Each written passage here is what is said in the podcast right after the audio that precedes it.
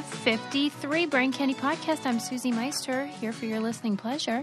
And I'm Sarah Rice, here also for your listening pleasure. We're very um, casual. I've been listening to more podcasts lately, and they are very professional. Oh, we're, listen, we lack that. we're, we're, what? No, you know what we are? We're approachable. yeah, we're relatable. Yeah, that's what we say. We're like, this is relatable content. But they all say like the good stuff that we bury at the end, where they're like, you should sign up for our patreon.com slash brain candy because we have all this content you'd love and Well, p- uh, do our do you guys know that? Yeah. Listen, you should definitely do that. I mean, we got really good stuff on there. You can hear me do dramatic readings of my journals from Brooklyn. That is can't miss content. We should do one of those later today. I, I will. That will be. F- I Okay. want to do it wi- to you. Yeah. yes. I, want want it because. I want your reaction right now. It's just like me reacting to myself, which is yeah. also ridiculous. Yeah, I but, want that. I want you know, now I can have you reacting to me, which is one of my new favorite things that I I learned um, when I did my live sales of my Don't get me clearing out my started about those. Your new favorite TV show. Listen, people. Sarah has been, she decided to take her resale items into her own hands. Yeah. And so she's like going on Instagram Live, selling her goods, which, by the way, are beautiful. And Thank you. she does a really good job at making them like look great and telling you how you could wear them. And it is so fun. Okay. But it is the best entertainment that you can get, especially for zero dollars and zero cents. For zero dollars and zero cents. That's right. Unless you purchase something, in True. which case you get an item and an hour plus. This was an hour and a half of my last one. Here's why it's so great. This is so funny. I've been dying to hear this. You mean you know there's nothing I love more than like hearing why I'm hilarious and funny and all this Well, stuff. Well, you're so. in for a real treat then because like I get so excited to tune in. Lincoln and I watch them together and he loves them pretty much as much as I do. And I'm gonna be like going around collecting random shit in my house just so I can like come on Friday night and like sell it to Susie. I'm like, here's this glass. Um, Yeah. I will have a set of five afterwards, Empty but salsa jar. It, it could be yours. Would you like it? here's Shipping what I kept trying to figure out what is my obsession with these things? Like uh, why do I care? I'm not You're not even my size, and you're not buying the clothes. I actually did buy that blazer, but oh, you did. That's right. Did you get it yet? not yet. But I'm Oh, waiting. it's on its way. It should be there any Very second. I mailed it excited. like You're the day. Fast shipper. I did. I'm trying to beat Jeff Bezos. All right. can um, suck it. I into it. concluded that the reason that it's so great it's not a philosophical answer here. It's just that you are so gifted at um, being yourself. And that if there's any silly. job that I should be good at, True, but th- like it sounds stupid because anybody can be right? themselves. But that's not true. Most people are not comfortable with themselves. And I have concluded also that I think that's what charisma is. It's just somebody who oh. is totally comfortable. Susie, with themselves. I can't believe you are saying this. I literally mm-hmm. had this same conversation. I have not said the word charisma like I don't know in years. Since like I don't know, describing RuPaul to somebody five years ago, after I met him at the GLAAD right. Awards. That's it. It's like the only time I ever use that word. I was just yesterday having that conversation with a client about that exact thing about how uh, you know like the thing that people are drawn to is this co- being comfortable being you yeah, and who i think are. they call that charisma and i totally said that that is so crazy Yeah. my brain Because I was But trying to think you. of like what it is that makes Oprah so charismatic because she is. But it's not just that she's confident or or that she's friendly or something. It's that you can sense that like she is okay who she is. And that it's contagious and when you see someone like that you want a piece of it. So that's what, makes you so magnetic. Well, thank you so much. You know, I Yeah. think that is kind of born out of being vulnerable.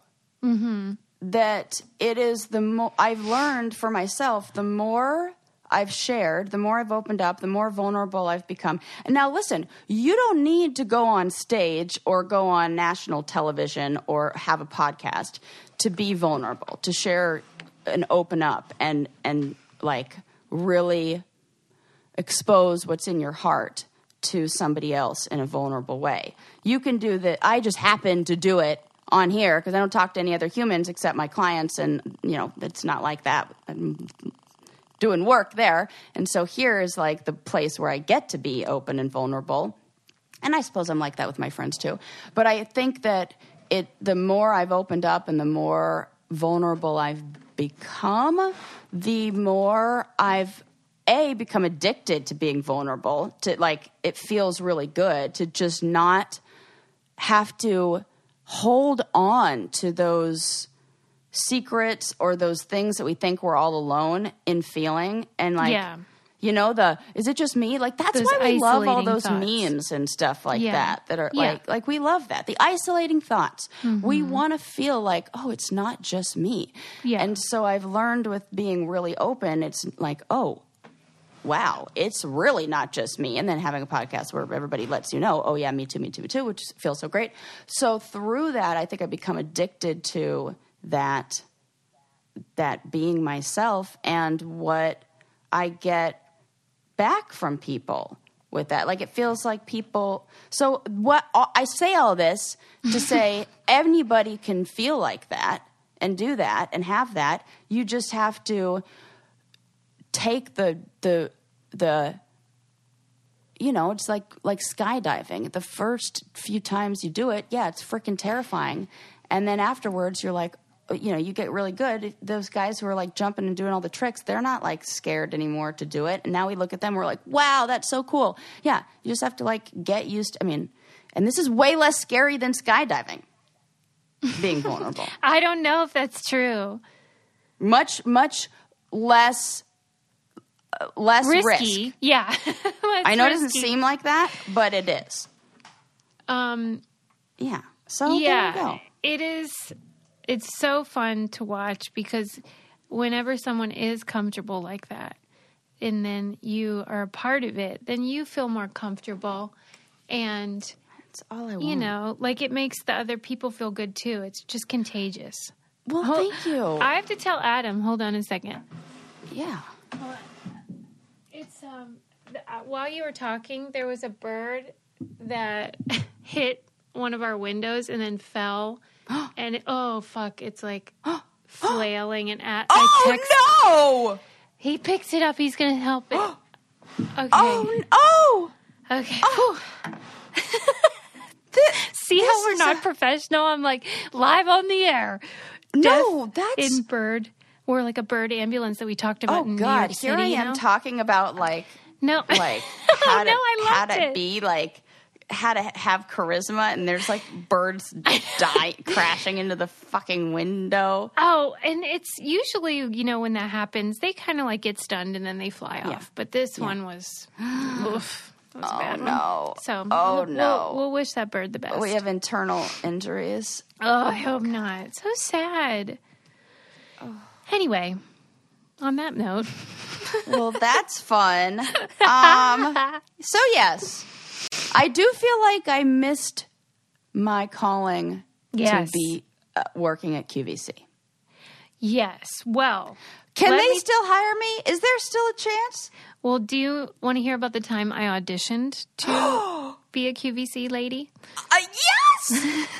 a QVC. Li- Wait, This I feel like I remember this. Yes, this was not long after I moved I- to I LA. know this. Yes. and yeah, I had to go on. I did a couple auditions, like I made it pretty far, and then I didn't get hired. Thank God, because you get a hundred thousand dollars a year, period, oh. and you have to live in like, not, like rural Pennsylvania. What? I'm out. Yeah, I forget the city Wow, that they're based were, in. You were right there. I guess I just like to keep my options open. Suze, you I do I feel like I remember this because did we talk about me painting your nails because you need to have nice nails? Probably. Probably. Uh, that rings I a bell. That rings a bell. Yeah.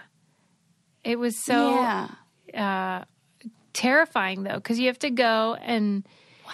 it's a mix that's like a little bit of a mix because you do have to be yourself but you also have to sell this product that you may or may not even like Um, t- tell me what you had to sell. What did you do? you had to What did bring you- something in and it Oh. could be anything from your house i brought in like a beach tote bag thing Oh, and then you have to say like what makes it desirable why would someone need it or want it and whatevs i did not get Would the they be interested in a personal anecdote? Because that's what I specialize in. yeah Do they want to hear a story about my ex-husband? i think That is what I tend to. Okay, wait. Those are some of my best, funniest moments from your Insta lives. Is when you, Sarah, uh, not only um, sells you clothes, but she'll share the backstory of the uh, item. She'll be like, "I, I wore this to a dinner." That's why it no joke took me two hours or an hour and however many minutes, hour and a half to go through. I think I maybe so- sold like twenty items, but that's a long time for twenty items. Wait, and then like, okay, so some guy kept going on there and being like, "Do you have any men's clothes?" And I almost commented, "She does not have men's clothes, you dumbass." And then you were like, "Why? Yes, I do." it was like shirts of her ex-husband that she's had for five years, and then everyone got sidetracked. Like, why do you still have them? They thought they had What was are stained you doing holding on to this? Oh God, it's so great. I was I was laughing at that too because listen, uh, those were I knew that I had a Poshmark store that was already doing well, Yeah, and I you went so independent. okay, I and I those those the shirts that I have eh, still have the tag on and are high ticket items. And Susie, you know we, we know how we are about high ticket items. We got to like hold on. You taught me this on the on the challenge when we would get our swag bags, and Susie was always like, "It doesn't matter what it looks like. You're going to trade." People for something that's a higher dollar amount, and then you're going to take this and you're going to bring it to Under Armour, and then you're going to return it, and you're going to get a gift card. And here's what you're going to do: you're going to then sell that gift card, and you're going to get that for you're going to get some cool Yeah. cash. I had a and whole that system. is how you scam the, the challenge. Truly, I mean, And then they got hip to that and Yeah. started cutting the fucking tags off those dicks. I mean, it took a while, but yeah, that was a real. It did take a while. It took about five seasons for them to realize that it was after we turned it into a An auction. an an auction, a night. Like it would be like, oh, auction's open, and then Wes would do Wes would do a thing. So I, I would be like, auction's open because you taught me everything I know. You were like, okay, auction's open. So then I would like make it a thing because like I want to make sure that we're getting the best. Okay, and I should probably give a backstory. People are like, what the fuck is she talking about? On the challenge, when we go on the challenge, they would give us Under Armour swag bags. These like bags of clothes for us to wear while we were there because Under Armour was a sponsor and they want us to wear it and blah blah blah. Um and like look sporty, whatevs. And um uh so you know, Susie's like, I'm not I'm gonna wear this stuff one time and like I'm not gonna need this Yeah, when bright am I gonna wear orange Under Armour clothes? sweatshirt. Susie's like, I don't need this. Um and so what we would do is we would have this like swap where some people really cared about like the clothes and they wanted to wear the stuff there and they like were like oh i want that item and i want that item. Other people would trade with the guy like guys would trade with the women because um uh, they had like girlfriends and wanted to get christmas presents. We'd trade with the guys. Like wes uh, my little brother I, I would say ninety percent of his Christmas presents came from Wes's Under Armour swag bags for the like for like ten years. This is totally true. All of my brother's climbing shirts, all of those, every shirt that he wore in any Christmas photo was Wes's shirt from the challenge, um, and uh, and CT because they were the same size. Uh, not Wes and CT, but one brother was the same size as Wes, and one brother was the same size CT. So there you go. And uh, so yes, so Susie would say, uh, "You got to go like dollar for do- dollar, and you want to trade something. If you're not going to be wearing it, you want to trade something that has a bigger ticket, like you know. Yeah, because you might have like a things that you really cute shirt that everyone wants, but it's not like a high value, retail value. So then you could trade it for like a really expensive, ugly item, right." and then sell then that you take all that, and Susie and I are totally the, the people who are willing to put in the extra effort to go we to. really are. Hence we, I am so willing to put. I'm willing to spend two hours on Instagram Live, I know. There's nothing she won't do for you guys, people. make a dollar. So, you know, okay. So back to what I was saying about you know high ticket items and everything. So those shirts were high ticket items, so I had to hold on to them. Then my ex did not the one that came after uh, uh, Landon uh, did not like any reminders of my past. So, and he was like, uh, you know, would see my Instagram and social media and stuff like that. So I didn't feel comfortable putting clothes. I, I felt like I was going to get Yeah. a like a You were gonna get in conversation of like, why do you? You thought you guys were questioning why I was holding on to my ex's shirts? Like this guy, this he would have definitely been like, oh, do you still have feelings for him? No, I just want the money. That's the truth. yeah, I have feelings for money. Yeah, I have. fe- That is it. I still have my wedding dress because I'm like waiting to sell it, not because I have any sentimental or emotional attachment to it. I just want the money. That's Yeah. it. Like, Yeah. wouldn't it be great to sell a wedding dress and like give myself a little vacation or like you know a little like like fun, treat myself to something. Yes, it Something good's got to come out of that. Maybe it's time. Instagram Live. Let's do it. Wedding I edition. know for my wedding dress, right? Oh my That would be god, that would be hilarious. T- talk about the stories you get with that. That'd be so funny. I put it on. Oh my god, it'd be so funny. I should. That would be hilarious. Um, yes. So people were really curious about that, and that made me laugh a lot. But those are still available, by the way. They did not sell because people clear. You're- ca- Well, I that funny? wondered about that because it was kind of like the honor system. Did you get a lot of people like that didn't? No, every single person paid except for those dudes. except for the dudes. Wow. Yeah, Isn't but they weren't gonna. They were like, I was like, bye. They weren't gonna pay anyway. That person was like one million dollars. Like, shut up. Well, um, it's but great. I You was I was tune in. expecting somebody from WikiFeet to be like all over those shoes. What Yeah, the hell? too. Nothing. Maybe we need to like I do need- better yeah, I need to- marketing and outreach. Yeah, I did like day of advertising for Day this, of. and that's that's never good. So that was my fault. I I know I should. I didn't know. I didn't know. It was like last minute. You, got to be in the a mood. picture of your feet only, bare feet, and then be like, "Would you like to buy the shoes that these have Oh, I should do that. Yeah, I should definitely do. Oh, speaking of which, yeah. I have confirmation that from a neuro Something. surgeon, neuro something, neurosurgeon, that we are correct Yeah. in what we said About about, wiring. yes, Yeah. That The that foot wire Yes. is The foot near wire. the vagina wire or something. Correct.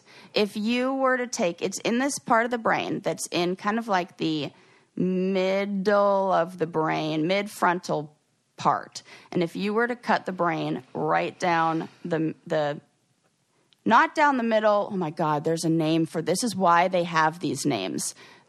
Like, you know in do- doctor lingo, lingo, they have like the anterior, posterior, whatever, like the kind of slices that it is. Yeah. Like, do you know what I'm talking about? Like, yes. Cutting the brain in half, not in the way that would make two equal halves, the other Right, direction. like through the equator. When you do that, yes, you uh, will cut in half this this like it's right in the folds of your brain, like right. You know how your brain kind of looks like. Sure. Yeah, it's got like all those little folds. It's like the cingulate gyrus or something like that. I was just watching a video on it the other day. But if you look at it, the way that your brain is like folded up, there it's right right next to it. It's all the parts like have you seen any of those videos where they'll they'll be doing operation on somebody and they'll they'll take like an electrode or something and they'll press one part of the brain and like Yeah. the arm will move. Sure, It's yeah. like that. Like we know exactly what part of the brain goes to what. And so that's right there. And I'm glad that I got confirmation because I've been like like spouting that fact out. with authority. For a while. Okay, well, when you see your neuro something person again, will you uh, get to the bottom of why? I believe this is statistically true, but it's definitely anecdotally true Mm-hmm. that far more men have a foot fetish than f- women have a foot fetish. So I would like to know if our brains are similar in that wiring, why it does not affect women in the same frequency rates. I wonder if that has to do with us being visual or Yeah. like how we Process yes like visual sex information. stuff. Okay. Yeah, you know, like we're more i cerebral and in our heads about it, Yeah. and they're more like, I need to see an hourglass figure, and that's it. Okay. Well, that'll be our theory, and know. then you can get to the bottom of it. Yeah. I have to tell you if you happen to be a person who has type 2 diabetes, you might be uh, interested to hear about a product called Pendulum. It's a glucose control that'll help you manage your diabetes naturally. Here's what interested me about it. Um, they're starting to learn all this stuff about how, you know, everyone knows, you know, diet and exercise. We're always talking about how the same 10 things are the things that everyone ought to be doing to improve their health. But one of the things that they're learning a lot about is the importance of your gut microbiome. right. We've been talking about this. I'm obsessed with this. So, this is true in general for everybody, but also for people with type 2 diabetes. And um, Pendulum helps to lower um, A1C and manage blood sugar and manage blood sugar spikes and all that jazz. So, you can consult with your doctor and get the scoop, but they have a money back guarantee, 90 day trial, pendulum glucose control. Um, take control of your glucose levels today. Try pendulum glucose control for 90 days. If you're not satisfied with your levels, you'll get your money back. Visit pendulumlife.com to find out more and use promo code Brain Candy for 20% off your first bottle of membership. That's P E N D U L U M L I F E dot com. Promo code Brain Candy. There you go. that is very important. Very important. I know a lot of people who struggle with that. I'm totally obsessed with the gut thing. I know it's so good. There's a lot to be learned. Oh. Like we're, I think we're just starting to learn about all that. I know it's Susie, and let me tell you, I fell off the uh, non-dairy wagon okay. and right into a river of cream, Suze. In your coffee or what? You- well, coffee, and you know what did me in? I had a. Ri- if there were one thing that like somebody was like, you could eat as much of this as you want, and like, just go for it. You know what it would be? What? Ice Whipped cream. cream. Whipped cream. I love it. I want to take it the whole can straight to the face. I Like Reddi-wip.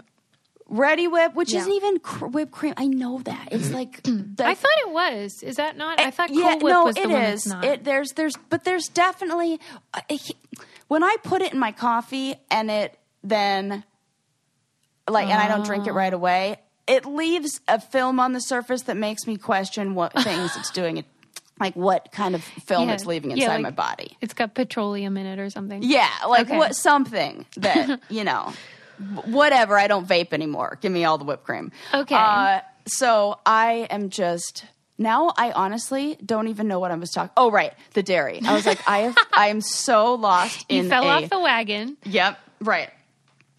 My skin broke out like crazy. Oh damn. like crazy. Like I have, like I had, I had acne like I was in high school again, and it felt the same. It felt like that hormonal like, and I could tell it was about you know how your metabolism. It, well, mine is like extra slow, but I I will, you know, not take good care of my body, and then I'll feel it about a week or two weeks later, Oh. where I'm like, takes a minute. oh, Yeah. this is it.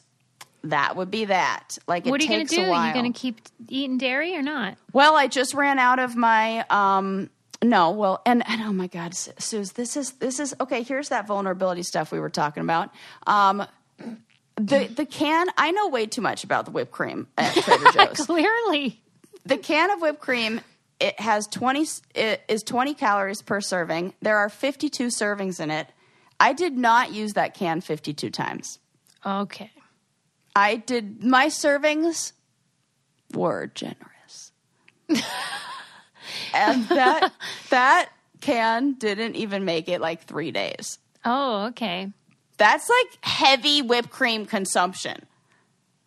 You know there are worse things. There, there are, there are worse things, but um, so yeah. So I went. Uh, so now I'm out of whipped cream and I'm out of coffee creamer because I, I was like, oh my god, it's so good. I, I, I okay, but I'll just wait till I run out. And and today is my go to the grocery store day, and today is going to be the get the new creamer, which will be the almond one because I cannot do the dairy, and it's not for reasons like I. Oh my god, where was I? I was somewhere out. I think was I maybe I was with you. I was with another human, and you're the only other person that I see.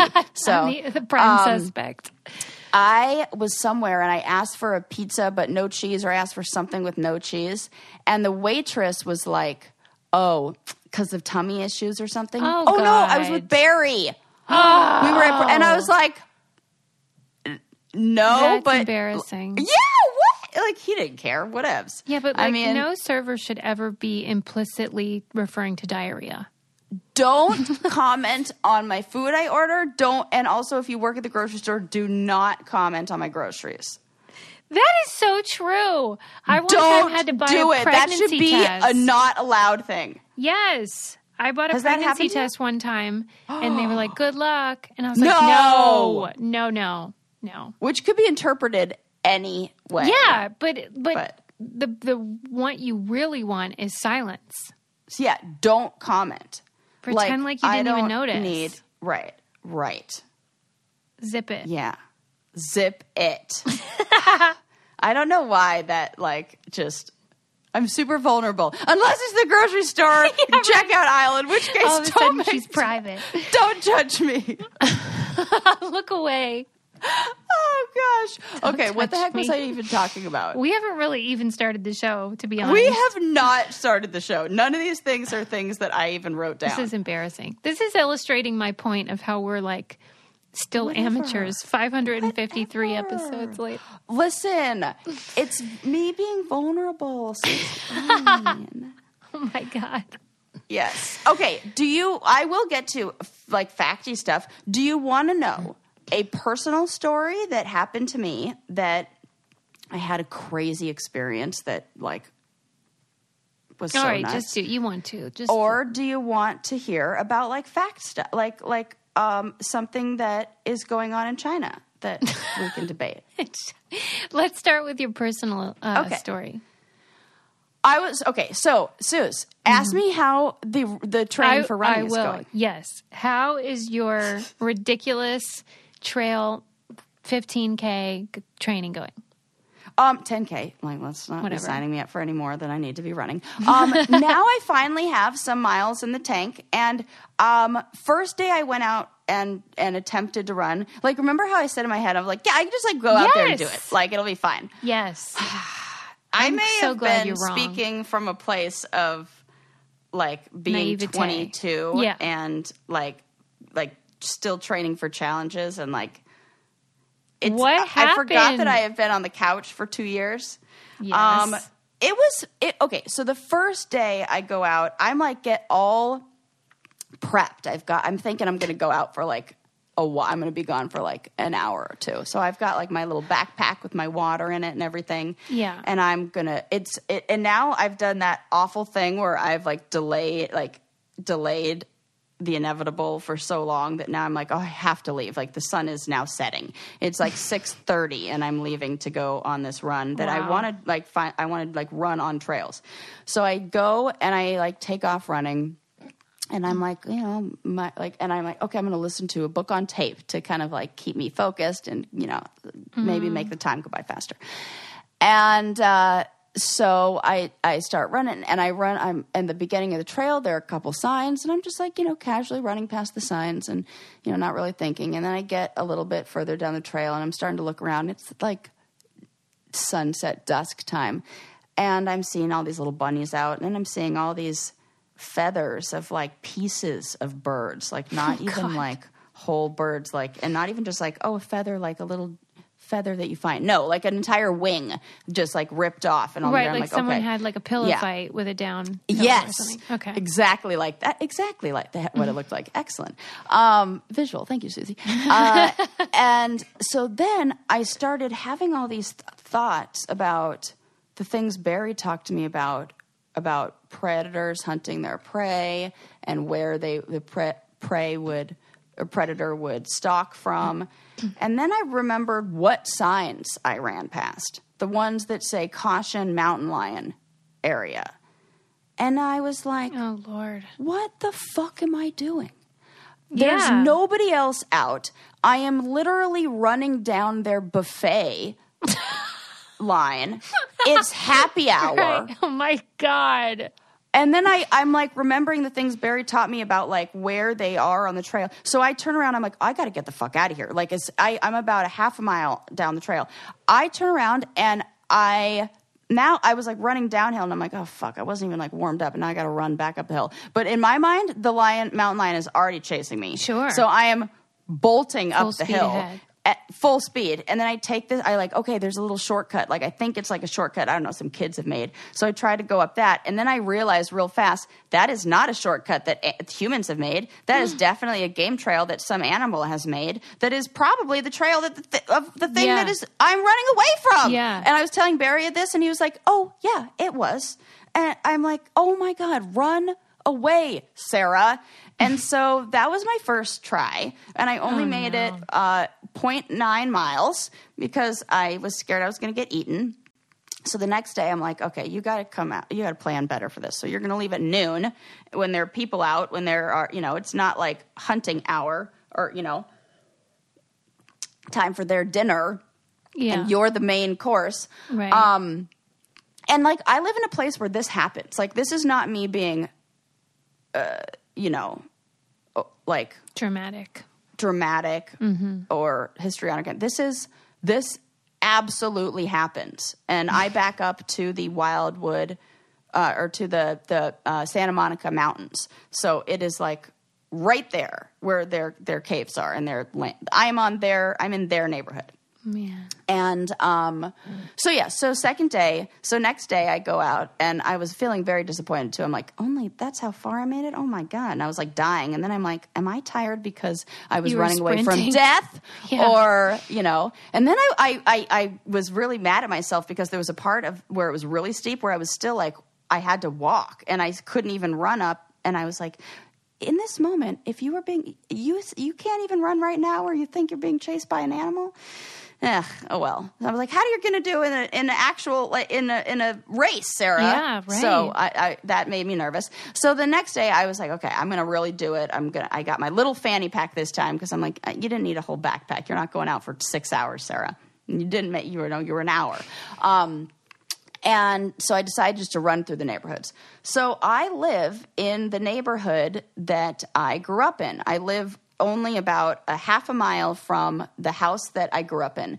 And it's the house where I lived when a lot of maybe not so great things happened in my life, and there was some childhood trauma. And uh, so, and it was the last house that I lived in with my dad. And so I'm running up and down these streets. I'm running up and down the cul-de-sacs, and I finally get to the street that's my childhood, the street of my childhood home. And I run. I'm running up the hill, and I lived on a cul-de-sac, and it's a cul-de-sac on a hill. So my whole thing was I was like doing these cul-de-sacs because you would, and I would run up one side that was like steep, like try to run up as much as I could, and then you know kind of get a nice relaxing run down. So it was like a nice you know run up, run down, but I wasn't able to sprint up the steep hill parts. I was I was like fast walking up those parts because I'm you know just started here. Well, day you're two. also training for the Olympic speed walking, so I mean, Right, two, two correct. I was totally thinking that. I was like Olympic speed walking. Here we come, and uh, so so on this part, I was you know I'm like walking, but um, okay. So now I'm coming up to the the point where I'm just about to pass my childhood home, and I see there's a man who's loading stuff out of a van, out of like a you know minivan. Susie, my brain did this thing. Have you ever had that have a moment where you look see somebody and it looks like someone you know, like a, your brother or sister, but from back in the day, like if you you, see them and in your memory they're younger. So hmm. you see somebody and you're like, "Oh, that looks like say that, oh, that looks like Gretchen." But it looks like Gretchen at like 21 and then you're like oh wait that can't be her. She's not that hmm. age. Have you ever had this happen? It doesn't ring This- a bell, but that oh man maybe it's i don't know. It happens maybe because you're the youngest. It doesn't but because i'm i don't know. I feel like maybe it's being the oldest. Like I, I this happens with my brothers a lot where i see somebody and i'll be like oh my god it's luke. And then i'm like no that child is hmm. 18 lucas is a grown-ass man. He does like my memory of him. So i'm running past this house and i see this man I swear it looked exactly like my dad. Hmm. I thought it was my father. I thought he looked he was bald, he had a goatee, he had the same build. He my brain was like that's your dad. Jeez. And I felt so tr- triggered in every single se- I looked at him. I had this moment where we made eye contact and he he looked at me kind of weird cuz I must have been looking at him like he had Oh, two heads or something. And then I just started running because then he turned away and then I thought, "Oh my god, is that what my dad would do if he was trying to avoid seeing me?" And that like and I thought for a second, probably. And then I, my brain went to crazy places where I really did think that this person in front of my childhood home was my father. I, I take about 10 more steps, which felt like a hundred. Like the time just slowed down in that moment. And I could feel child, the, the little child me become really panicky and scared. I could feel that lump in my throat start of like, I'm going to cry right now. And mm. I had to talk to myself and say, you know, I was also, you know, I'm on this run and I'm, I'm running and now the guy's looking at me. So I'm, you know, jogging to like also look like I'm doing something and not staring at him like a weirdo. And so I'm having all these conversations with myself where I feel my heart just feels like it's beating a thousand miles a minute mm. and not because of the, the exercise. And I just, I have to say, Sarah, that is not your dad. Your dad is an old man now. He has gray. He does not look like that. That is a young man. That is somebody who lives there. Look at him. He's loading a, a, a child's, uh, you know, car seat out of the thing. Like this is not that place. You are not. You are totally safe. And I also had to tell myself. I and I used it. I was so aware in that moment because, like, I, you know, I talked to clients about how we don't have we don't have a lot of opportunity to practice how really talking to ourselves in these moments where we are at an emotional extreme because we need the emotional extreme for us to mm. practice it. So, you know, the healthier we get, the fewer and far between those opportunities are. So, I don't get an opportunity like this that, all that often. So, I was so aware in the moment of talking to myself and saying, like, this is not him. You are totally safe right now. Hmm. In fact, you can run away. was You're- that effective or did it not? really Yes. make- okay, good. it was, but the thing that I was so grateful for, Susie, that I think it wouldn't have been effective if I was was running. I mm-hmm. w- because it was pushing me past that point of. it- It was giving my heart a reason to be racing. Mm-hmm. And I was like, "You're," and I told myself, I said, "Okay." So now I this whole so my house, my old house, was on the uphill where I'm running. So I'm running the, on the uphill, fast walking on the uphill past my house. Then I see this man that I think is my dad in my brain, Yeah. and then and so I start running. And then I'm running around the curve of the cul-de-sac and having all these thoughts and talking to myself. And now I'm on the downhill where I'm I'm now getting a chance to kind of like take a deep breath. It's downhill. I feel the wind in my hair. I'm really like thinking about how my body feels right now and how I'm safe in this environment and this is not then. And then I have the the the thought of wow you're you're really feeling anxious right now but like look at how fast your heart is racing and look at how much you want to cry and i said let's channel this i'm coming around like now the flat part between the two streets before it becomes the next street and the next cul-de-sac. And i said you can use this.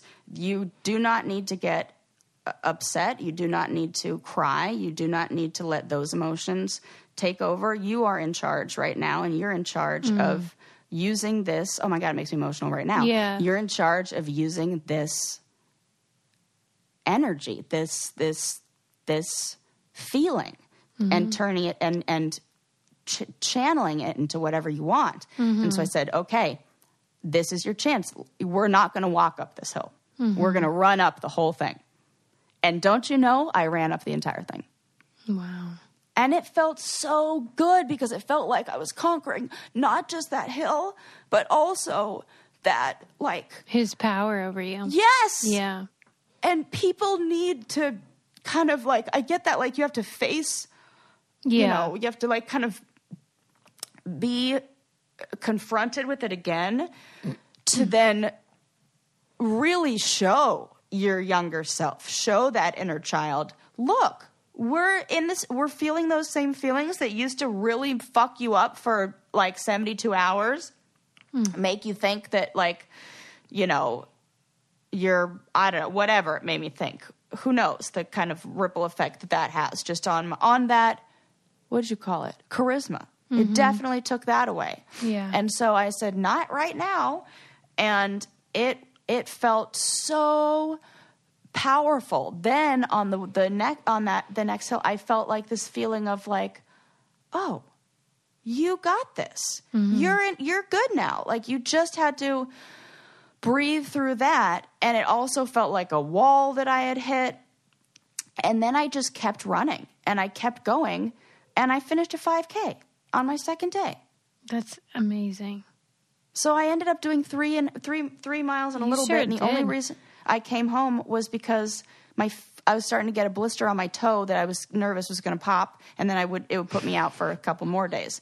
So I could have. I was like, I think I could keep going. So day two, five k, which is half the there. distance. I think that's pretty good. Wow. Thank I you, think I'm gonna be. I think I'm just gonna be fine. And if I, I, I, felt like it was a reward for, you know, going out and and putting the energy into, work, you know, working towards this goal. yeah. And and I feel like I, I overcame a whole bunch. So I wanted to share that little no, that's personal very. story. Yeah, I'm But- sure you feel very empowered. Damn, triggers are real. Isn't it the worst? dude susie i could there i was so aware and i could feel it. I could feel that little girl it i could i could all of a sudden it was like i saw in my mind my clothes changed what i was wearing changed. I was a little girl like everything changed. And i had to just really be nurturing and be kind of firm too like Yeah. Uh, like a like a no. Tough love. do not tough love kind of thing mm. of like we got look at how strong i am. We're not we're you're we're going to be strong for you too right now. And so you know just like talk to that little child and maybe you know i do not recommend that people just go throw themselves into situations where they're triggered.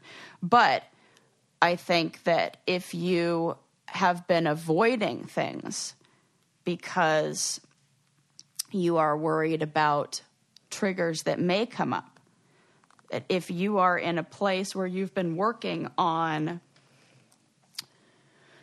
uh, having awareness and being mindful and challenging faulty thoughts and old thinking and incorrect beliefs about yourself and, and things like that, that it is only when we are kind of presented or in those situations or situations that that trigger those similar emotions that we can put our our stuff we've learned to use. I'm so proud of you. Thank you, Suze. I mean, I, really don't want don't- you to run the trail thing, but I, I know you don't. Glad It's it so was funny. a positive experience in the end.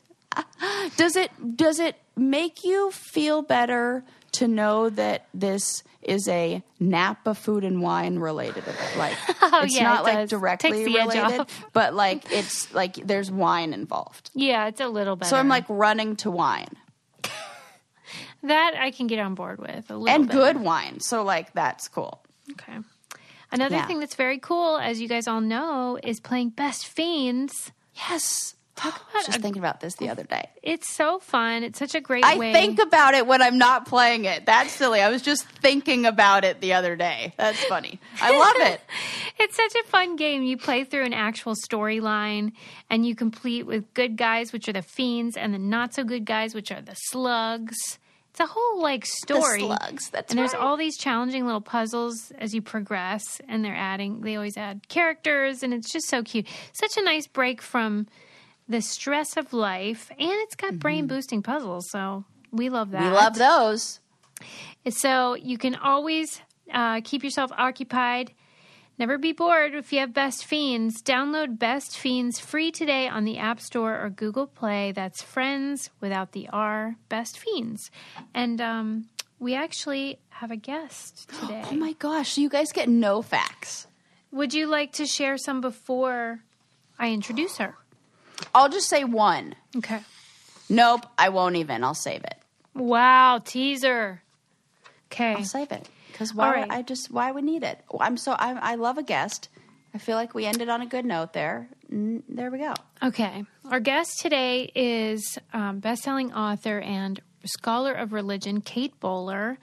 Um, she has been on the show before to promote her Yeah. other book, um, Everything Happens for a Reason and Other Lies I Love. Yes. And then now she has a book called No Cure for Being Human. Both of them explore her experiences as a prosperity gospel scholar.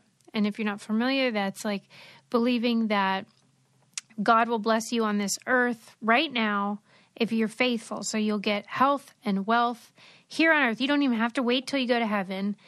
Um, and we, I also study that. So she and I are in the same field, and we've been friends for a long time. And then she hit it big with the, her first bestseller a couple years ago, and now she's got number two.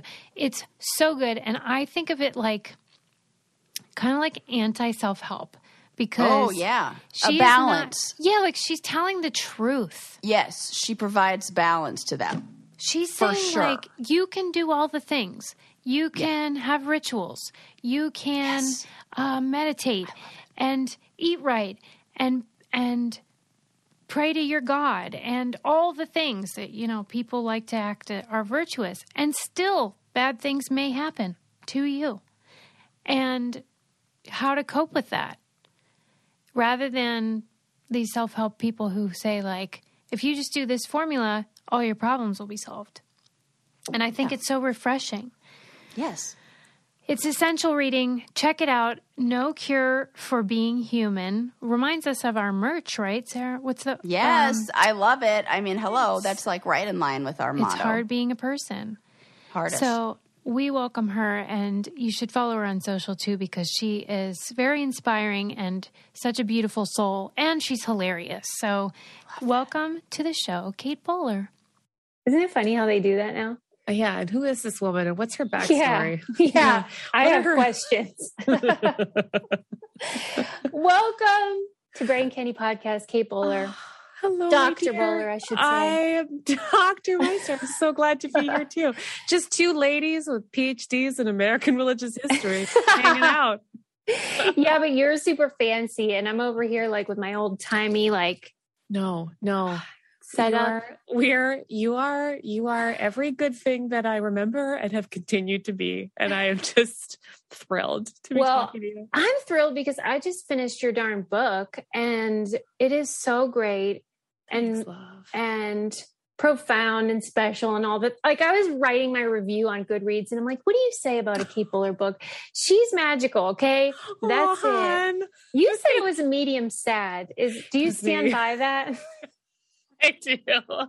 I do. I do. Because I'll be at the person at parties. It's like, yeah, these snacks are really good. Do you ever wonder if you can forgive your mom? so, it's Do people like embrace your deep thoughts or no, no, no, no. As a wildly unpopular child, I learned early on that it's always a bit of a, a roulette situation when you when you try to swim in the deep end. Yeah. Well, we had you on a couple of years ago after your first book, which, you know, bestseller, whatever. and then now we get to have you back. And I'm wondering, because a, a lot of the book, you're grappling with this idea of like, how the heck do we spend our magical minutes in life? yeah. And so I'm like, how the heck did you decide whether to spend your minutes writing this book? Yeah. Wow. Yeah. And I, well, especially because I'd, I'd really only written history books before then. So that was a lot of like interviewing and being like, Linda walked over to the podium in 1920. I love your books.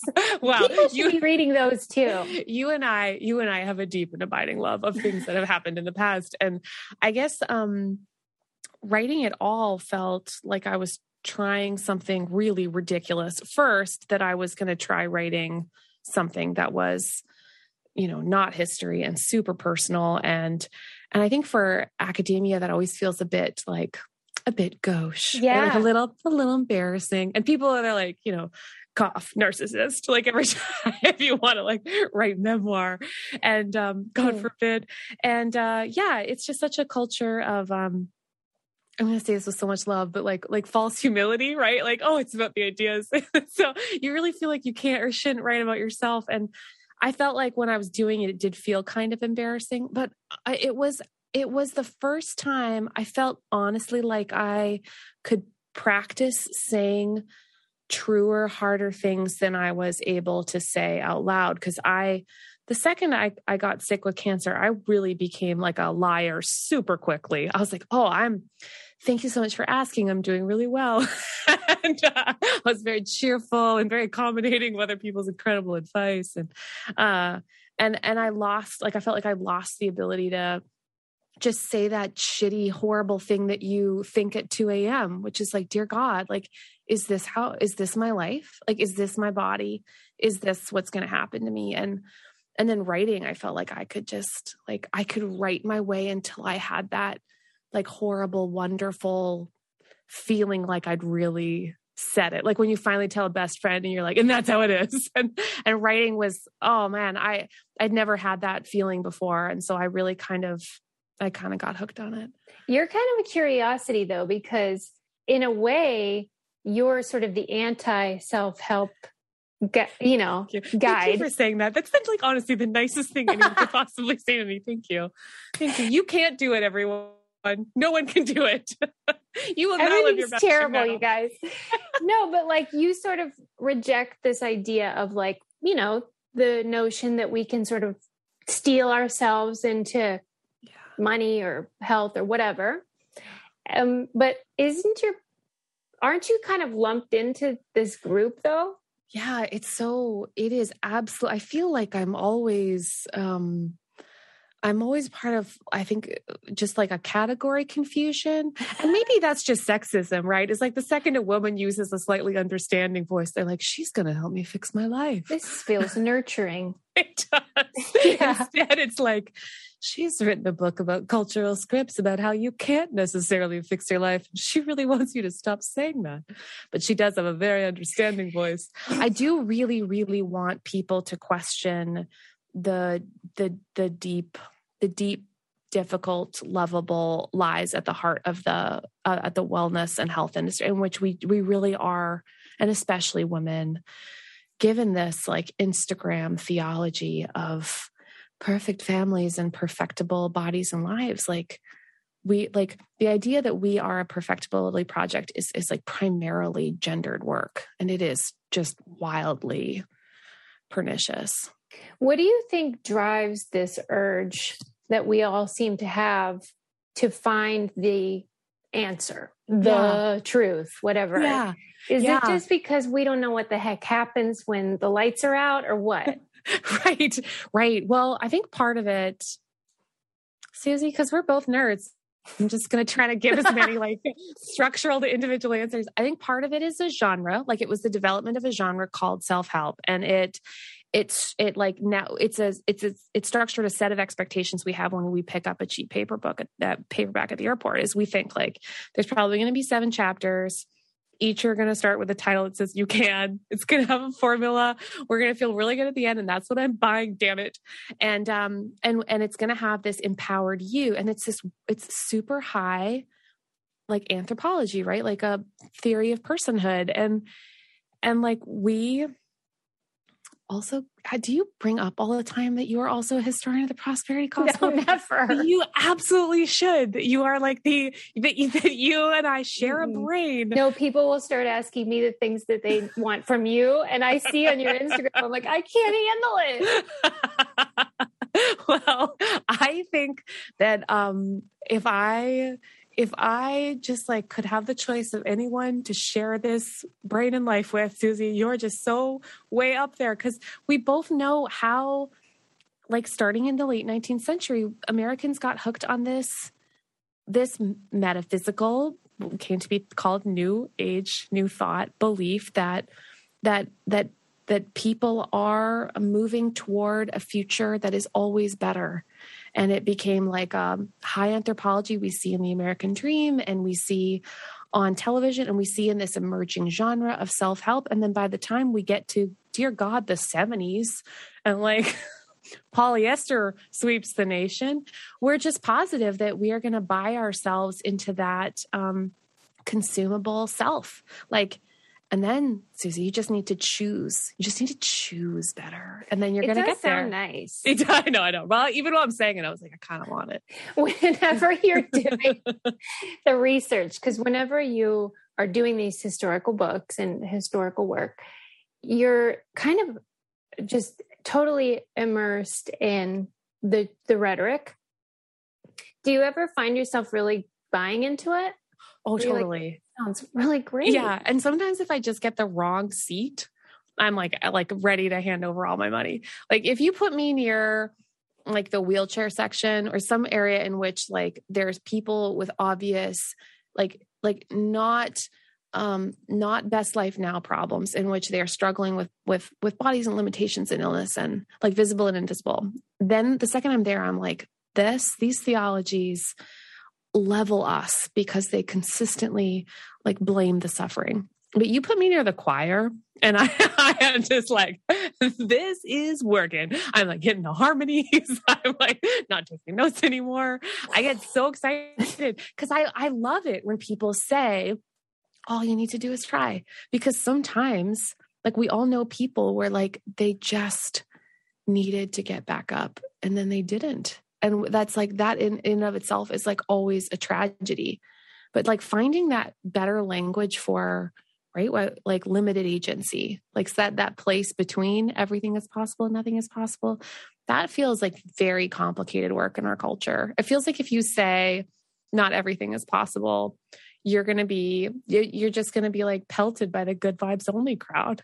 It's going to be death by california. You'll never make it out. Whenever you were interviewing some of these you know leaders of the movement do you did you sense that they really believed it?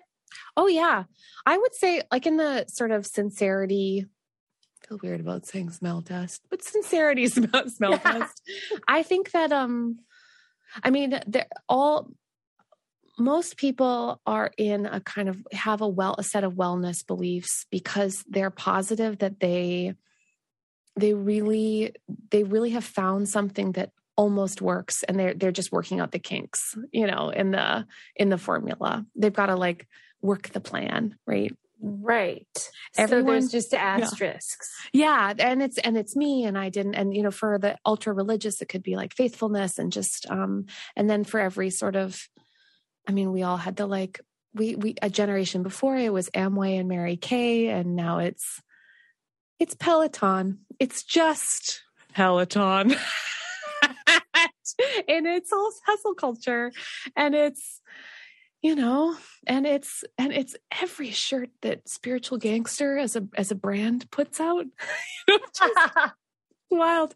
And i love i love spiritual gangster tank tops. I still do but i, always want the one that just says nothing but love.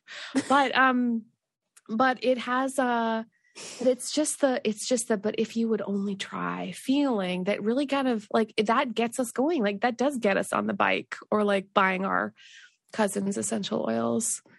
I mean, it's sort of a genius philosophy because if you are thriving, you feel like you deserve it then. And if you're not, well, then there's somebody that's going to show you the path. I mean, it's really enticing.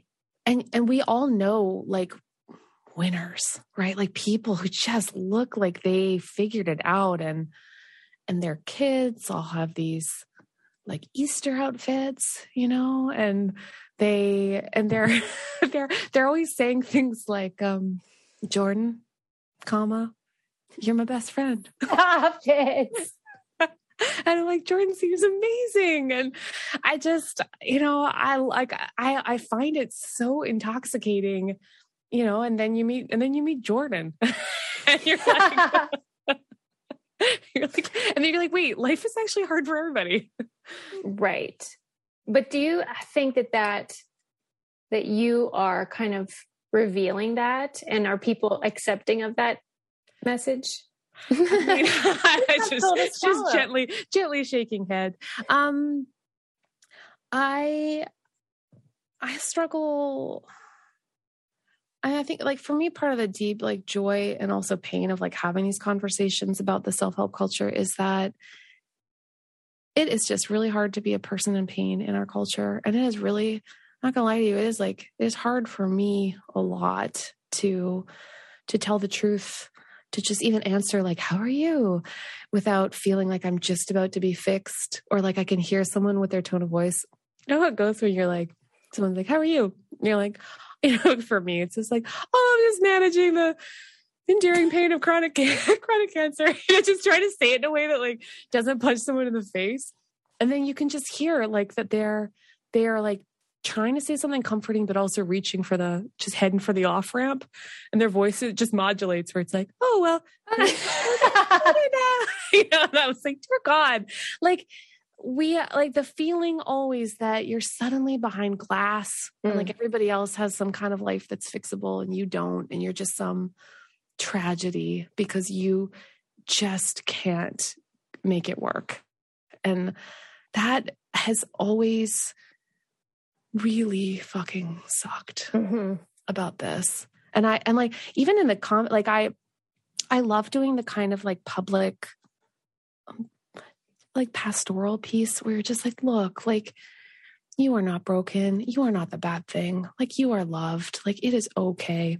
And then, but so often, just even on social media, I'll get the very intense, um, how how dare you say things can be terrible don't give up like god is making all things oh, good god i'm like well god's making some things good and the rest is just apparently in development or something i don't know what do you think um inspires that sort of toxic positivity yeah thing? yeah yeah well i think it's i think a lot of it is fear yeah um i think a lot of it too is just our brains because they're synthetic can usually only tolerate one seemingly very good explanation mm. at a time mm-hmm. and and for a lot of people it's it's like a, a really strong orienting thought like um like for some people it's god has a plan mm-hmm. and and the idea that god has a plan and i'm like a very you know jesus-y person and just love that lord just you do. love that love that lord Susie.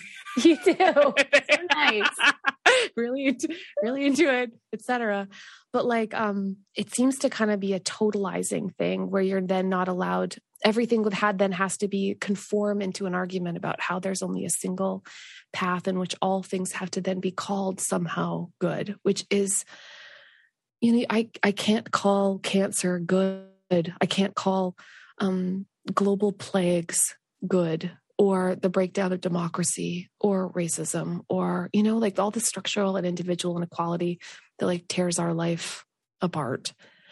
And so i mean and there's other versions of this. I get a lot of um you know because people are less and less overtly religious. So i do get this a lot from the um the universe has your back types and a, just overly causal overly causal explanations and I think uh, there's so much hope in that, but they've really gotten confused between hope and certainty. And so that they kind of want to shellac you yeah. with the certainty. And that is so painful. It's one of my favorite things that you do, though, um, online is when you talk about how both things can be true. We can be grateful and pissed. and, you know, like, because a lot of times you get this idea that gratitude is somehow the antidote. Yes. For suffering. Yeah. Yes. Did you but, count your blessings though? I just feel like yeah. I feel like you've got an abacus behind you. I feel like you just didn't count them all, count them all up. You don't My know. sister and I have this deal where we're, we had we had to decide the gratitude is implicit. Okay, I'm gonna bitch about something. yes. I'm thankful for all this stuff. Yes, yes, yes. And because it's a lot of work to constantly yeah. have to like add Yes. that. But I know I have a lot yeah, of yeah, yeah, yeah. And the relative suffering is always real, right? Like there is truly at any point always someone who genuinely has it worse. Yes, also that. But us. also, dear God, like, I mean, nobody, the stuff that that doesn't take seriously is just how, how deeply personal loss is. Like, nobody's in my body. Nobody's in your body. No one knows what that feels like. Like, li- no one can even share it. Like, they can watch you in pain and have absolutely no way to fix it. Like, tho- those things are inherently not relative. They're just yours. Like, your losses, the people who love you and whose lives hang on yours, like, that shit is yours. And like, nobody gets to explain that away. And I, someone is always trying to tell me that something else will make it better or easier and it, it makes me feel it does feel like a certain kind of gaslighting where they're looking at you and all of your beautiful things and not asking acting like they're acting like it's not a tragedy to worry that you will to lose them or to just struggle with how unbelievably hard life is. Like and that is that is like a that is a special kind of hell for women in particular i think Do you ever feel burdened by the way that people now see you as sort of a sounding board for their grief and pain? Seems like a big job. yeah well yeah and so and i and i will like can i just like tell you the like the scope of the can i tell you the scope of the bananasness um which is so great and so intense. So part of what so i wrote this book about women in ministry right? Yes. preacher's wife. And i so i studied um hundreds of uh, female centered inspirational brands.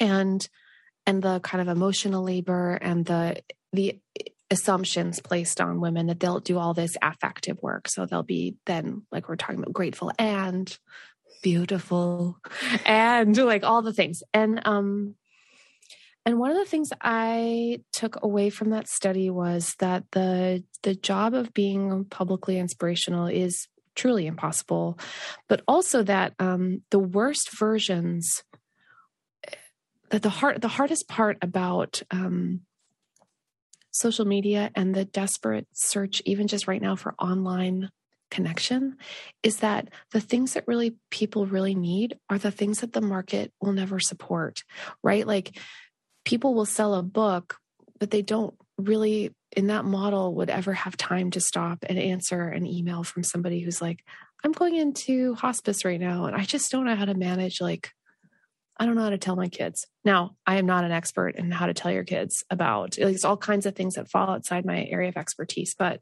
um that's partly why I immediately reached out for grant support to hire like a, a social worker, frankly, and a pastor to help respond to people. And and that came out of I actually well, because a friend of mine died. And uh my friend Rachel died very suddenly, and all of this grief like came at her friends in a way that would seem truly unbearable. And I thought, um, there's so much need in the world, and there is nothing about a brand centered culture that can support the weight of that.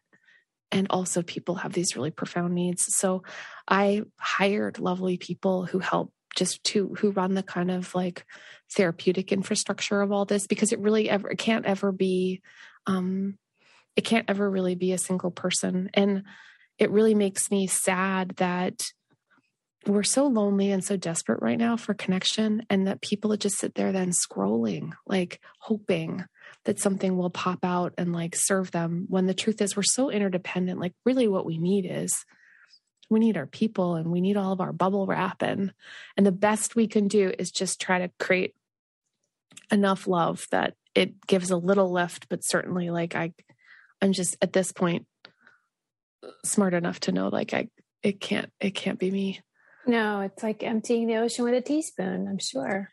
it does um it does feel really beautiful to be in the I always think of it kind of like the theological hospitality industry. Yeah, where you are. get to like hear people's because I, I so I teach in a, a divinity school, so I, I teach you know mostly academic courses that are going to go either to academics or to pastors, and that's to me the fun um, both and because if I just taught in a you know a purely academic setting i would never have to ask myself like yes but what are the implications of this of this of this teaching? Yes but have you seen this in real life? And and like having you know all these people's stories i find like really does kind of change me and like humble me in the way that i teach because i yeah i honestly if i hadn't done this i would truly truly never have slowed down to ask myself like what are like what is especially with like the self-help and wellness industry like what are the genuine burdens that this places on on like people and families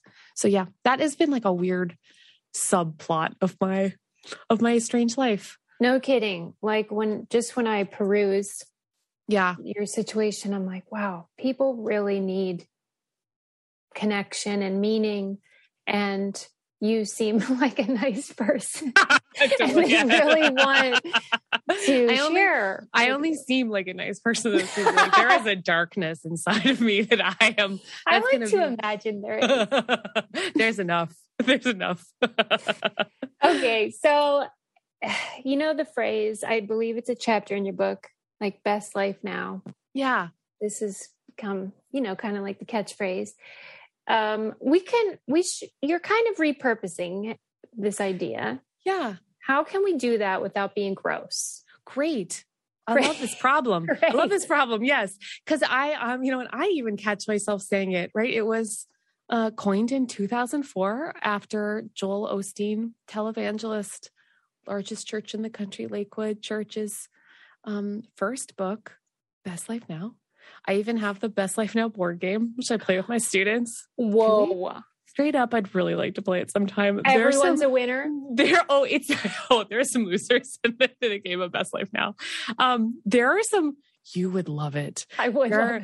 and it's so fun because uh, you can see all the kind of like intellectual infrastructure of this like god will fix your life you just have to tap into the right kind of faith like in a board game Wow. but what's so fun it's kind of like Chutes and Ladders i guess is the game Uh, but they have these um wildly personal exercises so when i force my students to do it all of a sudden like some poor guy named john is having to look into a mirror and whisper three aff- No Affirmations. way. he likes about his body and i'm like i'm sorry john but you have you have to do it Hey, As part the of- rules.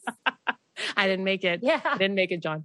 Um, so it's uh it's it's part of this like you if you just dig deep and you um and you tap into this deep kind of theological therapeutic core that that that the that all the good things is in, are already inside of you just need to externalize them in your life um then you can have your best life now. You can have happiness on this earth no matter what your circumstances. You can have health and wealth and there's a, a family prosperity gospel in there. And uh and the feeling that all problems are not just like you know they're they're never structural obstacles. They're all just kind of tripping hazards on the way to a truly victorious life. And um and you can see that in all their church names. Like uh i, I used to love the prosperity mega churches like founded in the 80s they always had ones like victory international center and then like giant eagles right like flying overhead. Um what was the prosperity church that you you looked at um a series of prosperity churches didn't you for your Mhm. dissertation? Yeah, one was called Victory. was it? Yeah yeah. But yeah, they are often named in a way that, you know, will tell you what you're about to get in Yeah. their eyes, right?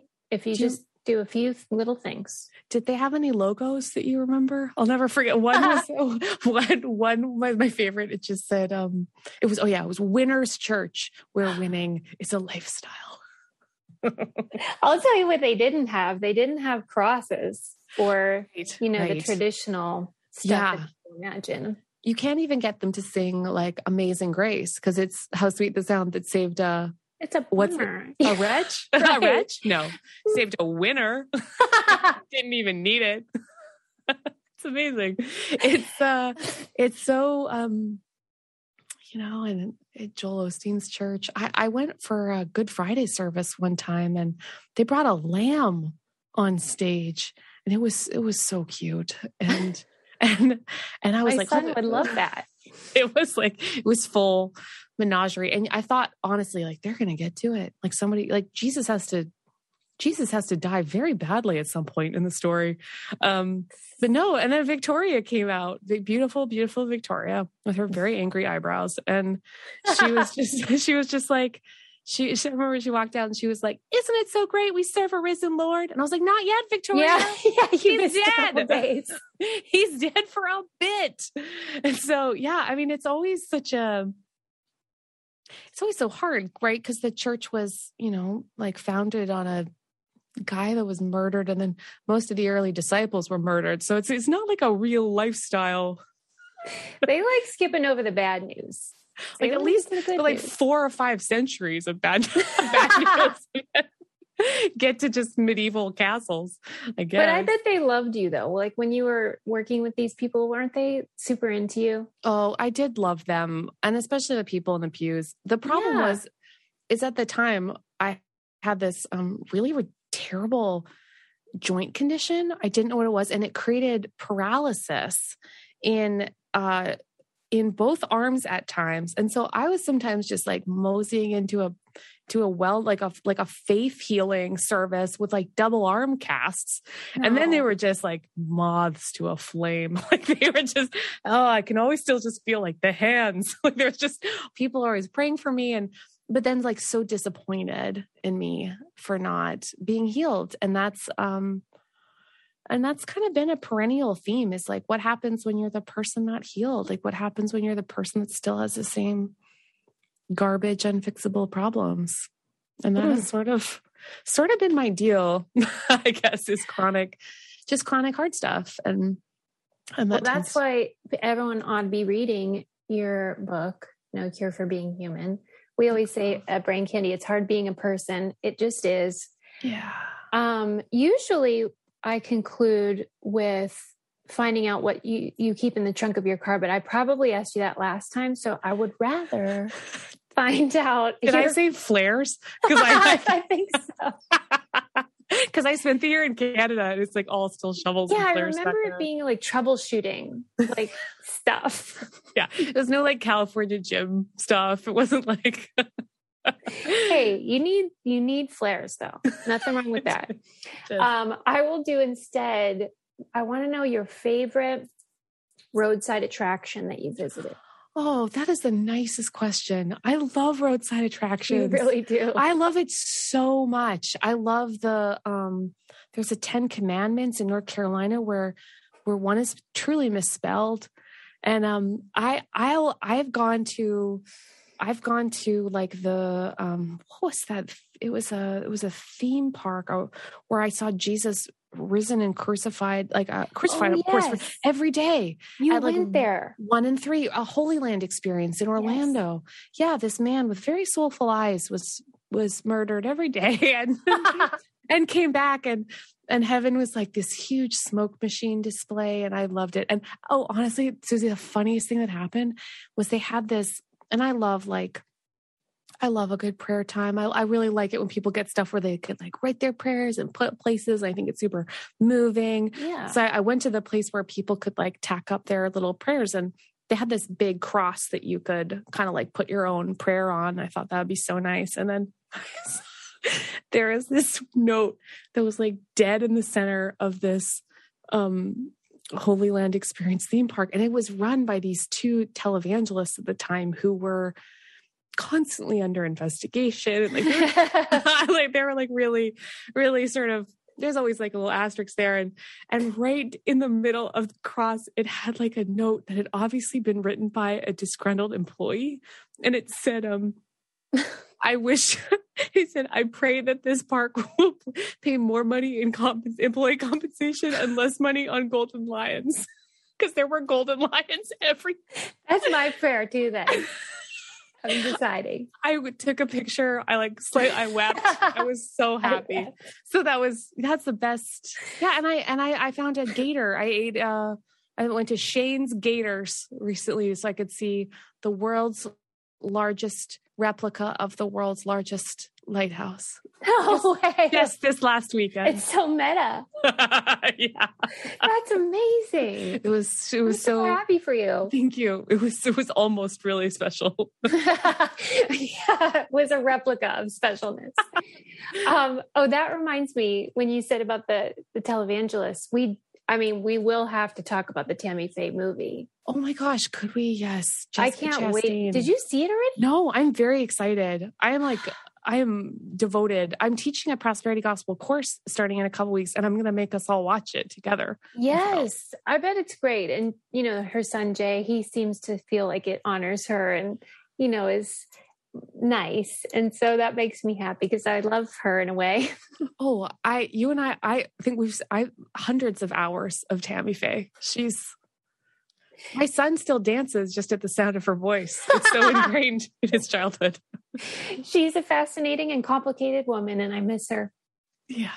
but thank you for chatting on brain candy i hope everyone reads your book i know they will and it'll be like a whole thing you'll be fancy again and i just hope you keep writing because it's a public service that you're doing Thank you, hon. Thanks, This was Kate. so much fun. Thanks. you're the best thanks for tolerating me Oh my gosh, you're so good at this. You're so fun and present and so easy to talk to. Oh gosh.